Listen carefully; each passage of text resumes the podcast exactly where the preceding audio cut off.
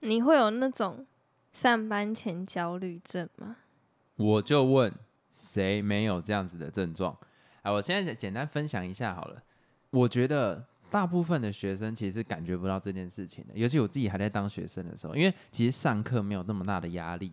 那这个的差别来自于哪里？你当学生呢，你就是一去，你也不用发表什么，你就主要听老师在讲，作者这样被动式的。对，可是你会知道上班就是你要去贡献，你要主啊，不要讲贡献，贡献有点太多了，就是不要去扯后腿，然后你要在团队里面做一些事情，那你就会觉得说你有事情要去做。可是我其实主要没有要讲这一块，我觉得我想要分享的是心情的调试上面要怎么样去做解决。所以呢，我会建议大家礼拜天都不要放假。差点骂脏话，不是不是不是，我的意思在讲说，我会觉得大家心里面不要把礼拜天当成是放假，把礼拜天当成是一个调试心情的缓冲期。就比方说，你就开始碰工作，不要啦，没有没有没有，没有你你认真听，就是比方说。礼拜一要做的事情可能是开会，或者是你有一个报告要交。那礼拜天你就先看一下你你上个礼拜写好的报告，你就大概看一下，你也不用说很投入在其中，你就可能先看个半个小时，在晚上的时间点，那你接到明天早上就比较不会这么痛苦。对，可是假如说你礼拜天真的都在玩，你一早去上班，你一定很想死。就是要有一个缓冲期的概念啊。对，要有一个缓冲期的概念，像。我自己，因为我们以前是做业务嘛，那在做业务的时候，礼拜一是什么？很很正常，业务周报，干你俩那个真的是超烦。简单来讲，就是你一大早，他就会跟你讲说，上个礼拜跟上个月的业绩是长什么样子，那你会要打算怎么样去补这个洞？那你想也知道明天会发生这件事情，所以我们礼拜天自己都会先准备，有的要话术主管嘛，好不要这样乱教。可是你自己要先知道，就是说你以主管角度看你这个业绩表，他会问什么问题，我就会大概先准备一下，然后准备完我就会安心去睡觉，那隔天早上就比较不会那么慌。可是我有些同事很屌，他就是什么都不准备，然后礼拜一早上就直接去想这件事情，所以我真的觉得要看个人啦。可是如果你平常真的你觉得礼拜一都过得很非常的痛苦，那我真的觉得说你前一天拉一个时间出来，先做一个。整理整理自己可能明天要解决的状况，比方说你的主管你要把它解决掉，那你就先准备一下，简单的准备一下就好，也不是说你要花时间在上面，你就是看一下，review 一下，想一下明天可能会被问什么问题，因为礼拜一最烦的一定是开会。对啊，就是你那一早，其实为什么礼拜一要开会？很简单嘛，他要把你的心拉回来，告诉你说你这礼拜目标是什么，所以你一定要。On board，不要再放假了。不要再放假，那你就不如自己再提早给自己设定这个期限。那他明天讲这个时候就不是这么紧张的感觉啦，就单纯就只是一个提醒而已。我觉得那那就会好很多。我我以前真的是这样。我觉得还有其他方法也可以试。我自己是那种，比如说礼拜一的前一天的晚上，就礼拜日晚上嘛，你可能给自己。一两个小时的时间，也就是沉淀自己。你可能什么事都不要做，怎么做？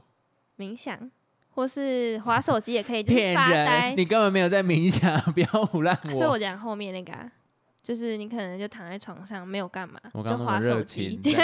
然后你回那么冷淡，我不想那是一个方法啊，还有另外一种方法，就是躺在床上什么事都不做，你就沉淀自己。然后就马上入睡，隔天就是上班这样。我觉得也很好。那你刚刚讲冥想，我真的很推荐，因为以前呢，我在压力真的很大的时候，我真的就会冥想。比方说，我不会在前一天啦，但是我会在礼拜一的早上，特地拉一个比较早起床的时间，然后冥想，然后把自己心情沉淀之后开始。所以我觉得其实有很多方法，但是你不要去忽略这个情绪。我跟你讲，很多人是忽略掉 Monday Blue，然后到后来他就整个人不行。他就真的觉得工作带给他很大的压力，你去面对他，那你去想一个方式，你可以试嘛。像刚刚我讲了，你可以前一天先准备。那假如说你很讨厌，想说干你啊，假日就是他妈我什么鸡巴都不想碰，没关系，那你换第二个，一大早你就先冥想。那假如说冥想，冥想也不用很久，我跟你讲，冥想五分钟就好，去关心一下自己的身体。因为其实冥想有一个好处，就是我每次都会观察到自己哪里肌肉很紧绷。我是一个肩膀很容易耸起来的人，就是我也是哎，penguin 就是。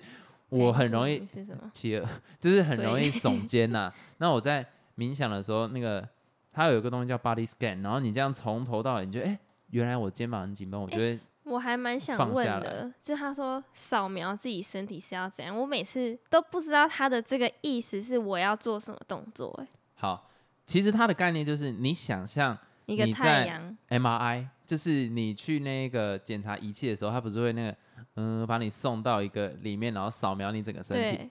你把它想象成是一个这样子的光线，这样从头扫到你的脚底，然后不要停，就是一路这样过去。你不要去在任何一个身体的地方停下来，就单纯这样扫过去就好。之前在冥想的时候，我就是会一直想，哦，现在在头了，现在在肩膀了，现在在手臂，然后现在在肚子什么，然后我就会觉得这是什么东西，哦就会太执着在某一个地方，然后就会很抽离。对我教你要怎么弄，就是我现在把它视觉化，就是然后再加一点点声音，这样，嗯，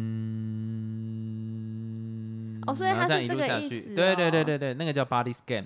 其实我会建议大家，你在冥想刚开始的时候，你可以去下载一些 app，是很有帮助的。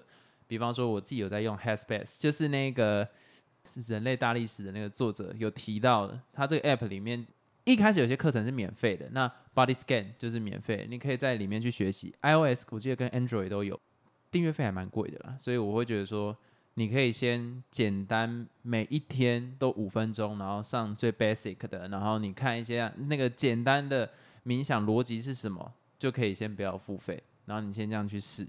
那我会觉得说，那样其实就蛮够的啦，因为你其实一次冥想个五分钟就差不多，然后你这样 body scan 完，然后就会比较放松，然后放松的时候你专注在呼吸，你就不会想那么多有的没有的。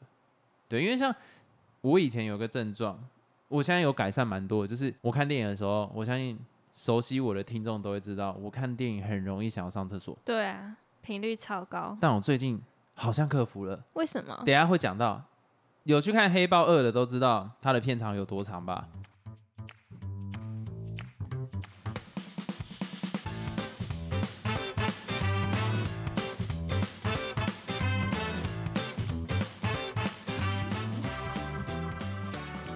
Hello，大家好，我是老陈。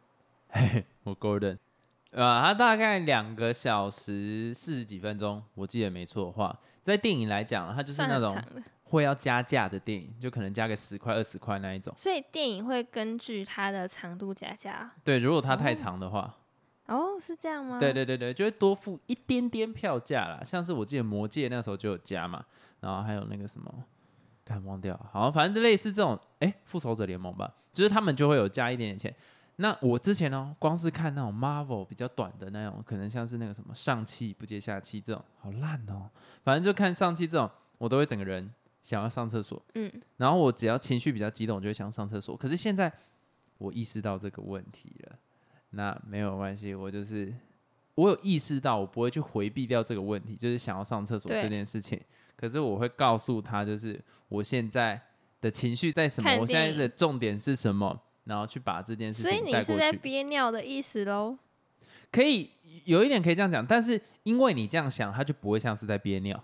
啊，那你这样会不会久了对身体不好啊、不会不会不会，因为其实我有时候想上厕所是情绪性的想上厕所。哦，我能理解，有时候太紧张，或是可能知道说接下来有一很大段的时间要干嘛，你就会开始有这种情绪反应。对对，就跟你睡觉的时候，你设了闹钟，你反而没有办法睡得好一样，因为你知知道他接下来要响了。我能理解。对，所以其实我很常想要上厕所，是因为这个原因。那在这个情况底下，我就会告诉自己说，其实你是因为这个原因，但我也有意识到，你现在在跟我抗议说你想要喷出来了。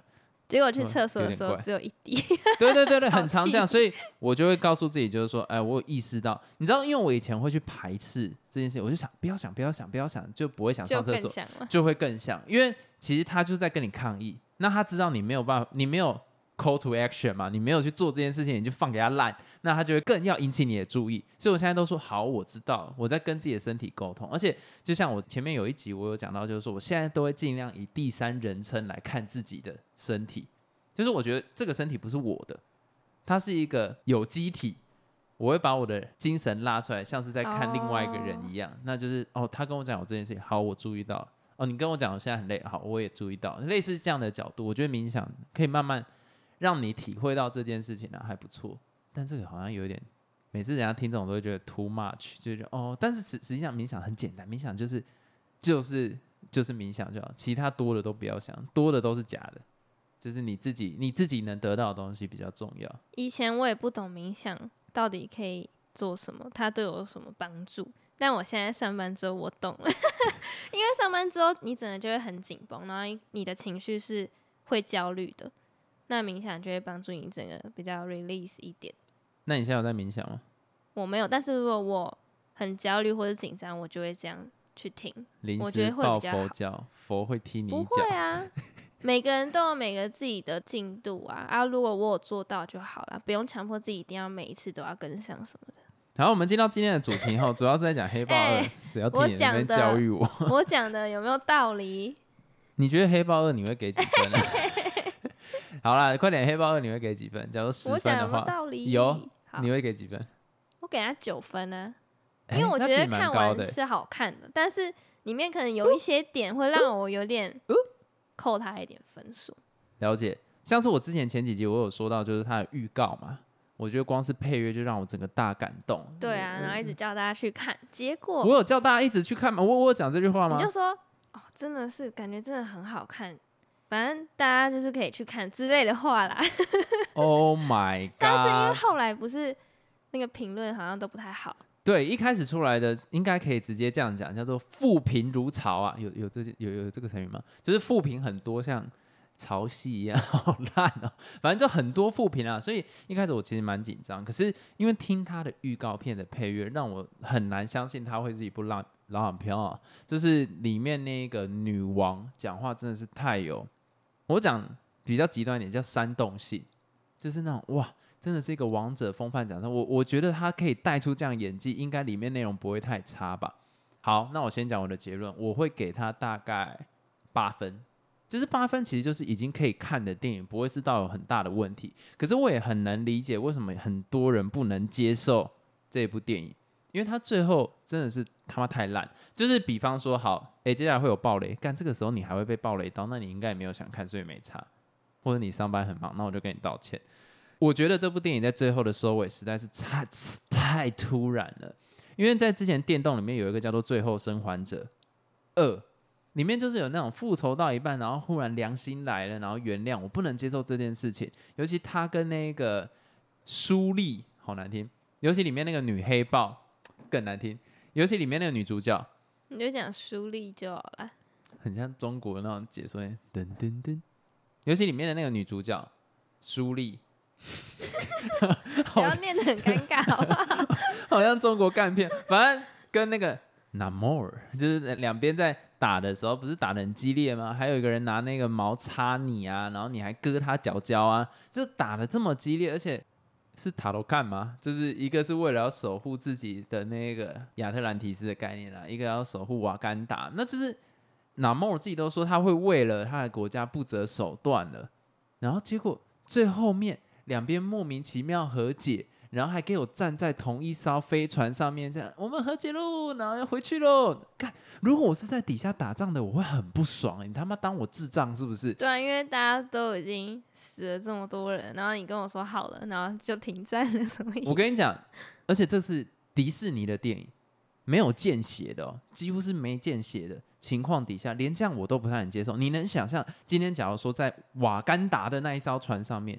全部尸横遍野，然后地上都是血，有点像抢救雷恩大兵那样打成那个样子。然后首领两个人搭着飞船说：“我们不打了，我们回去。”说我干打 forever，你能接受吗？我跟你讲，那个抗议一定更大，因为我会觉得这是很自私哎。你领导人想怎样就可以怎样哦。你说收的太快了啦。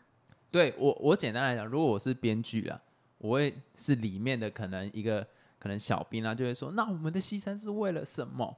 就是你至少喊一下，一下对，解释没有，然后底下人就，呼呼呼然后就好嘞。我哎哎、欸欸、很廉价，你知道，我会觉得他们的命很不值钱。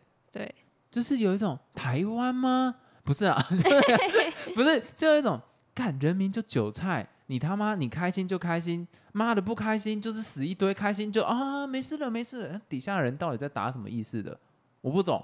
那边我超级不能接受，光这个我就扣分扣到爆。可是为什么最后还是会给八分呢？我还是要讲，因为还是有很多地方很好看啊。比方说前面那个女王在那个我就简单说，类似联合国的角度，她去讲话那个 queen，我觉得哦，我好爱哦，这是真的是一个她要把这个角色的那个力度架起来。我会想到有一个女演员，我很喜欢 Viola Davis，就是那个演《谋杀入门课》那个女主角。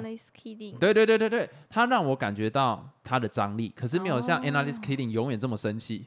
Why？她没有那么夸张，可是她是有一种高贵的愤怒，我很喜欢，而且又有一点微嘲讽，我就觉得哇，好厉害！而且后面还有一段她在自己瓦干达里面的那个议会的时候，她说：“我牺牲的难道还不够多吗？”那那那那一个瞬间是我有起鸡皮疙瘩，你知道吗？我就觉得哇，我真的拍的很好，但那到那一段我都觉得这是一部好电影。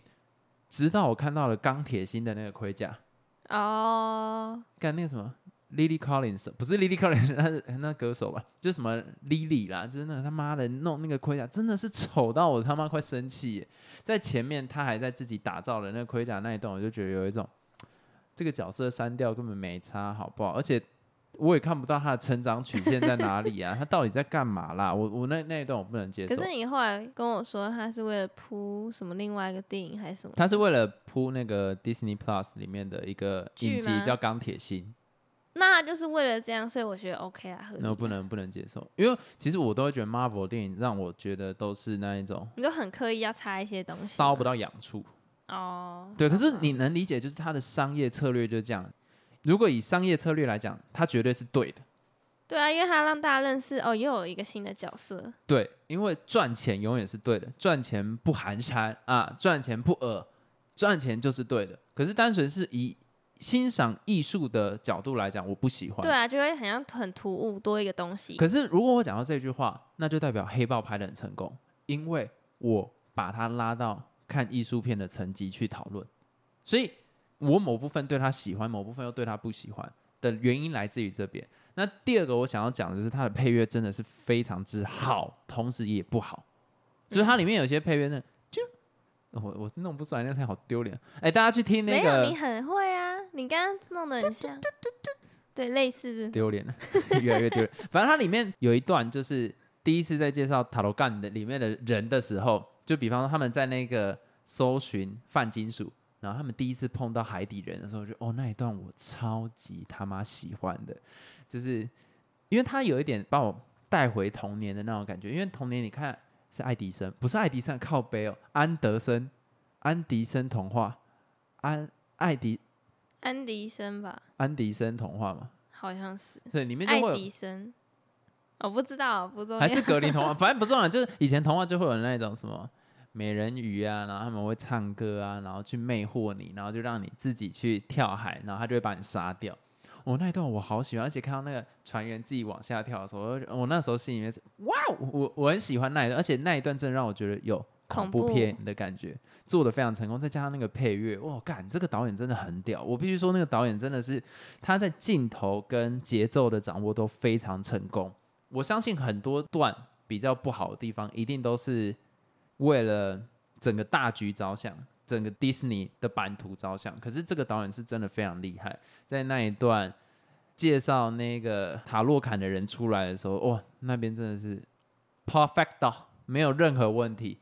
直到黑豹的妹妹出现，前面我都还可以接受，后面他变成那个黑豹的时候，我也是不行。然后再看到那个盔甲，嗯，就是还有那个什么暗夜天使哦，那个什么蓝色那个盔甲，我都觉得哇操，干不行哎！可是这部片又值得去看，因为我觉得他把中南美洲的文化跟那个非洲那里的文化都有带出来，我很喜欢，尤其配乐。可是我刚刚讲配乐不好的地方，就是它有时候会插一些比较流行的音乐，就可能拉丁的饶舌，我就会觉得蛮抽离的。对，可是我又知道，就是说他想要带来，因为这是现代社会嘛，他想要做一个结合。因为黑豹那个时候是跟那个 Kendrick Lamar，就是他们弄那个配乐。可是这一次我就觉得说，你自己看，你觉得塔罗干是一个是一个先进的社会吗？好像还好哎、还好，对不对？那你就不应该放这样的音乐。那一个瞬间，我就觉得很抽离。我觉得抽离的点来自于说，你看以前看黑豹的时候，不会觉得他的音乐抽离，是因为他的东西真的很科技啊，他按那个猪猪就可以当做手机，然后怎样怎样的，你会觉得啊，真的有一种结合文化感觉。可是塔罗干长那个样子，你跟我讲说，呃，忽然有个人在唱饶舌那样，我就觉得很不搭。好，我接下来要讲另外一个，就是也是优点的地方，我觉得那个反派太帅，为什么？我很喜欢他，就是他的演技也是一等一的，没有问题。他可以用眼神演戏，一个好的演员眼神就可以说服你。那我可以真的相信他会为了塔罗干去做到不择手段，所以也是让我为什么这么生气。他最后跟苏丽打的时候没有把他杀掉，就是这一切都不合理了。他的眼神是说服我的，可是最后面忽然两个人给我这样大的飞，嘿嘿，我们结束喽。那那个瞬间，其实我心里面是啊啊，不要啦。可是再来讲优点的部分，就是最后面我很喜欢那个苏丽自己坐在一个沙滩那样子，我会想到以你的名字呼唤我，里面他坐在火炉前面，对，嗯，哦，哦，那个音乐出来，哦哦哦哦。哦，而且很久没听到蕾哈娜的声音，其实还蛮怀念。就真的那个瞬间，我觉得弄的，而且你知道很聪明，就他嗯，然后还有再结合那个沙滩的声音，这样好 nice。然后再加上一点点那个，你那边有很感动哦。应该不是说感动，我能感受到那个意境，然后再结合。我跟你讲，有一个东西很美，那个声音很好听。所以很多烧烧纸的声音不是烧太难听了，烧金纸是不是？烧布的声音，火炉的声音，烧东西的声音，火火炉壁炉的声音，是烧东西的声音。不是，那没有，是那种要是木材。对啊，就是烧东西，就是有啵啵啵的那种。对，所以国外会有这种白噪音，很好听啊，是真的很就是那种圣诞节会放在旁边的那种。对啊，就是之前 Netflix 不是有什么壁炉四 K 什么东西？对，那个真的，那个真的棒。以你的名字呼唤我有，然后这部也有，然后那些瞬间你就会觉得很平静，而且因为你看得到那个火光，你就会觉得很温暖。对对对对哦，所以其实这部片我给他蛮高分，而且他在介绍中南美洲当初被西班牙殖民那一些过程，我也很喜欢。然后他们为什么到海底？他们在介绍他们的祖先那一段，会让我有一种永恒族的感觉。其实漫威第四阶段。我觉得最好的电影就是两部《永恒族》跟《黑豹二》。我知道很多人不认同，觉得《永恒族》是个烂片，关我屁事哦。反正我觉得这两部，我觉得是他们表现最好，其他真的都是浪费钱。哎，等一下，我忽然想到一个问题：你觉得这两国之间，塔罗干跟瓦干达为什么会起争议？因为他们都有那个饭合金。不是不是不是不是，它的概念是这样：因为瓦干达在第一集。他们其实是封闭的社会嘛，他没有打算给全世界知道他们有饭合金。嗯，是到结尾的时候，因为那个金钱豹他从外面回来，他说：“你气我们黑人同胞在外面受苦受难，然后你们自己瓦干达过得这么好，所以他是要强制开启边界。”你还记得这一段吗？我这样讲应该有印象。嗯，然后，然后那个原先的黑豹才。打算听他意见，然后到什么其他地方去设立学校，这个你都还记得吧？因为原先他们整个 好，就原先他们瓦干达的政策是非常封闭的，因为他们怕外面的世界知道他们有饭合金之后会来抢，那就势必会发生战争。可是金钱豹的理念就是说，因为你们这个封闭政策，所以让我们很多黑人同胞在外面实际上是受苦受难的。那难道我们这些不是生命吗？所以综合了两个意见，所以最后第一代黑豹决定要出去帮助别人。他没有开放人家可以进来他国家，可是他会出去帮助嗯一些他自己的同胞，然后也让世界认识到瓦干达。那为什么塔罗干他那边要生气？这是因为外面的世界果然像是最早瓦干达的想法一样，知道有范尔金之后，一直去找。透过各种管道，不管是入侵他们国家设施，或者是在海底找，结果就找到塔罗干，那他们就不爽，因为他觉得说我们平常都活得好好，因为你这样的开放设施，所以让我们也必须加入到这个战争里面。那你必须把这个问题解决，因为是你们国家开放，影响到我这个国家，嗯，所以这是什么东西？沟通上面的问题。两个国家都是因为泛合金产生这样的问题，实际上它是同样的概念，他们其实应该是同一个阵线，所以。可以了解到语言是一件多么重要的事，太硬要。所以呢，我们这边特别带来了 j u A B C 的叶配。哎，我跟你说，哦天哪 j u A B C 怎样？有饭合金是不是？对，不是啊，我要来介绍一下，因为我们最近就是有在哦上 Tutor ABC 的课程，是那来介绍一下它跟以往我们在学英文的差别。就可能你以前有去过什么英文补习班，哎、或者是对，什么安亲班之类，都会有英文课嘛。是的那是每次老师问你说 “How are you” 的时候，你都回什么？，I'm fine, thank you, and you 对，就是很自私的什么 “I'm fine, thank you, and you” 之类的。然后上完 Tutor ABC，我就跟他说，Yo, what's up？大概啦，就你有，就你可以学到很多不同的方式。你看，像是什么哦、i m great，或是什么 I'm good，I'm okay，I'm fine 之类的，或者你刚才什么有 what's up 之类的。是吗？这其实一句话的回应不是很自私，I'm fine，thank you and you 这样，就你可以学到很多哦不同的说法。其实我觉得这是跟以往我在学英文上有很大的差别，就在这边。是的，那除了可能语句方面的问题之外，我觉得还有一个更实际的。如果我们以前要去上英文课，我们一定要到什么教室啊，啊，没有错啦，就很自私的一个空间，然后你要跟大家一起学习，然后而且大家脚板或黑都很臭板。但是你上 Tutor ABC 的话，你就可以在家里，你可能早上刚起床，你就可以直接上上，起来刷或刷是上课，前五分钟就直接上了。对，就算你穿很邋遢，也没人看得到，因为它是不会有视讯画面的，你只能听到老师的声音，老师也只能听到你的声音。所以我觉得这是最棒的一点。哎、我跟你讲，这真的很棒，因为以前我去上英文课的时候，我会担心，就是你知道吗？上了一整天学校的课，脚会不会臭？什么？然后进去就会有点怕。可是我跟你讲，我上 Tutor ABC 之前啊，吼，我下班回来脚再臭都没有人闻得到、欸。好，我们继续下一个话题。所以相关的资讯会放在我们的 IG 的线动上面。那如果你有兴趣的话，可以点来看。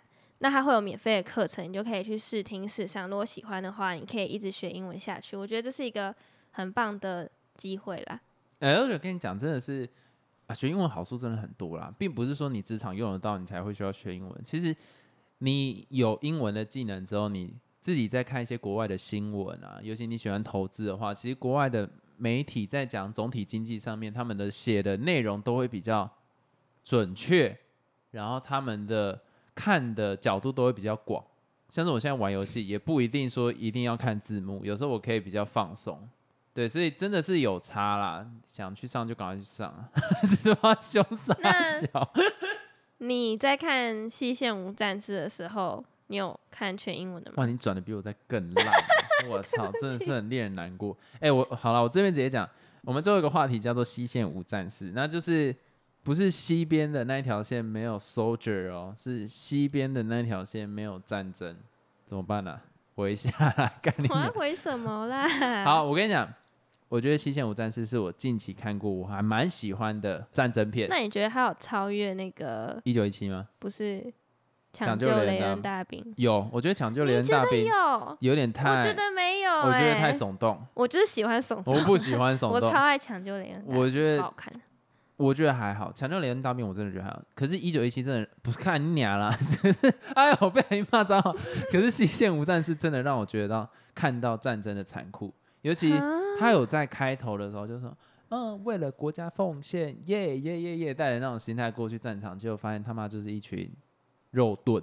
我觉得那种心境的转变，他拍的非常的我觉得，更真实一点？更真实一点。这就是，而且像是里面领导者会讲的话，我也觉得说，干黑豹二吗。但我我觉得他就是比较闷一点，对，可是我真的要讲，他领导者讲说什么？你现在为了这个帝国，就是什么未来人一定会纪念你，你就是一个永恒的战士，什么东西？类似讲这种就是虚的嘛，这个东西就是虚的嘛，就让我想到类似《黑豹二》里面，你看他们打那么辛苦，然后最后他们就这样和解。那其实西线无战事也是一样，你到底为了什么在打这件事情？你是为了什么在战争？因为到最后一刻，都已经说几点的时候停战。还差那二十分钟或是三十分钟，你有必要把人推上去打吗？就是为了打而打，对为了心中的那一个重点喊的人不会去打。对啊，哎、等下人家这样以为我们又在凑哪一个政党？我的意思是在讲说，没有啊，没有想到政党啊，其实我我的意思在讲说，他的那一些心境的转换，让我很很深刻的体会到战争的残酷。他是真的让我体现到，就是有这一件事情，然后战场上就是这么无情，你不用想说怎样可以活下来，都是运气。对啊，你就只是个被推到前线的牺牲者，看谁比较幸运，然后就留下来，然后再继续打。对，所以说我觉得近期想要看电影的那个《西线无战士》可以看。那我给这部电影大概九分。我我觉得它只有在音乐上面不够耸动，哦，其他都差不多了。对，因为如果跟什么一九一七还有什么抢救雷恩大兵比的话，如果我排名第一名一定是抢救雷恩大兵，再是一九一七，最后才是西线无战士。因为相较之下，就是比较闷一点。哎，可是我真的很喜欢他们看到那个坦克过来的时候那种。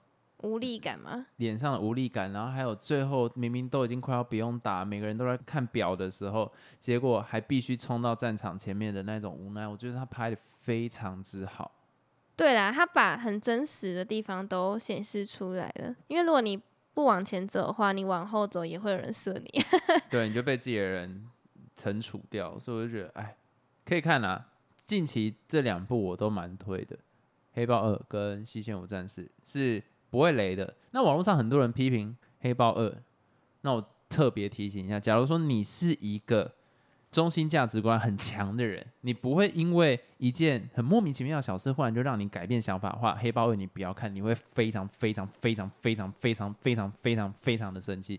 因为假如说五年前的我看《黑豹二》，我会想说：你们他妈都是一群低能儿，操！什么意思啊？就他最后面莫名其妙就忽然和好了。在我以前，我是不能接受这件事情。你说不要太理性，对。可是像呃，不要太，我觉得这个东西无关理性或感性，来自于你的价值观而已。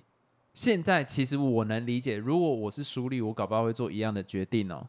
无关于决定，我觉得是那一段的剪辑有点太突然了，就是莫名其妙和好，让我觉得很生气。可是有些人看这部电影很不爽的点，是来自于说。他们居然会和解，而不是剪辑的很差。我是不爽剪辑的很差，对。可是假如说你是很不能接受他们忽然就和解的这种角度的人，或者你价值观很强，就觉得说你不会随意轻易改变的话，这部电影跟你的调性可能会不搭了。对，像我五年前我就会觉得说，干我一定直接捅捅死他，捅捅到他。我们这一到这边结束。那如果有什么想法或是建议，都可以在每一集的说明里面有一个你问我答听众篇。那你在那边留言，我们就会在之后的 podcast 做回复。大家再见。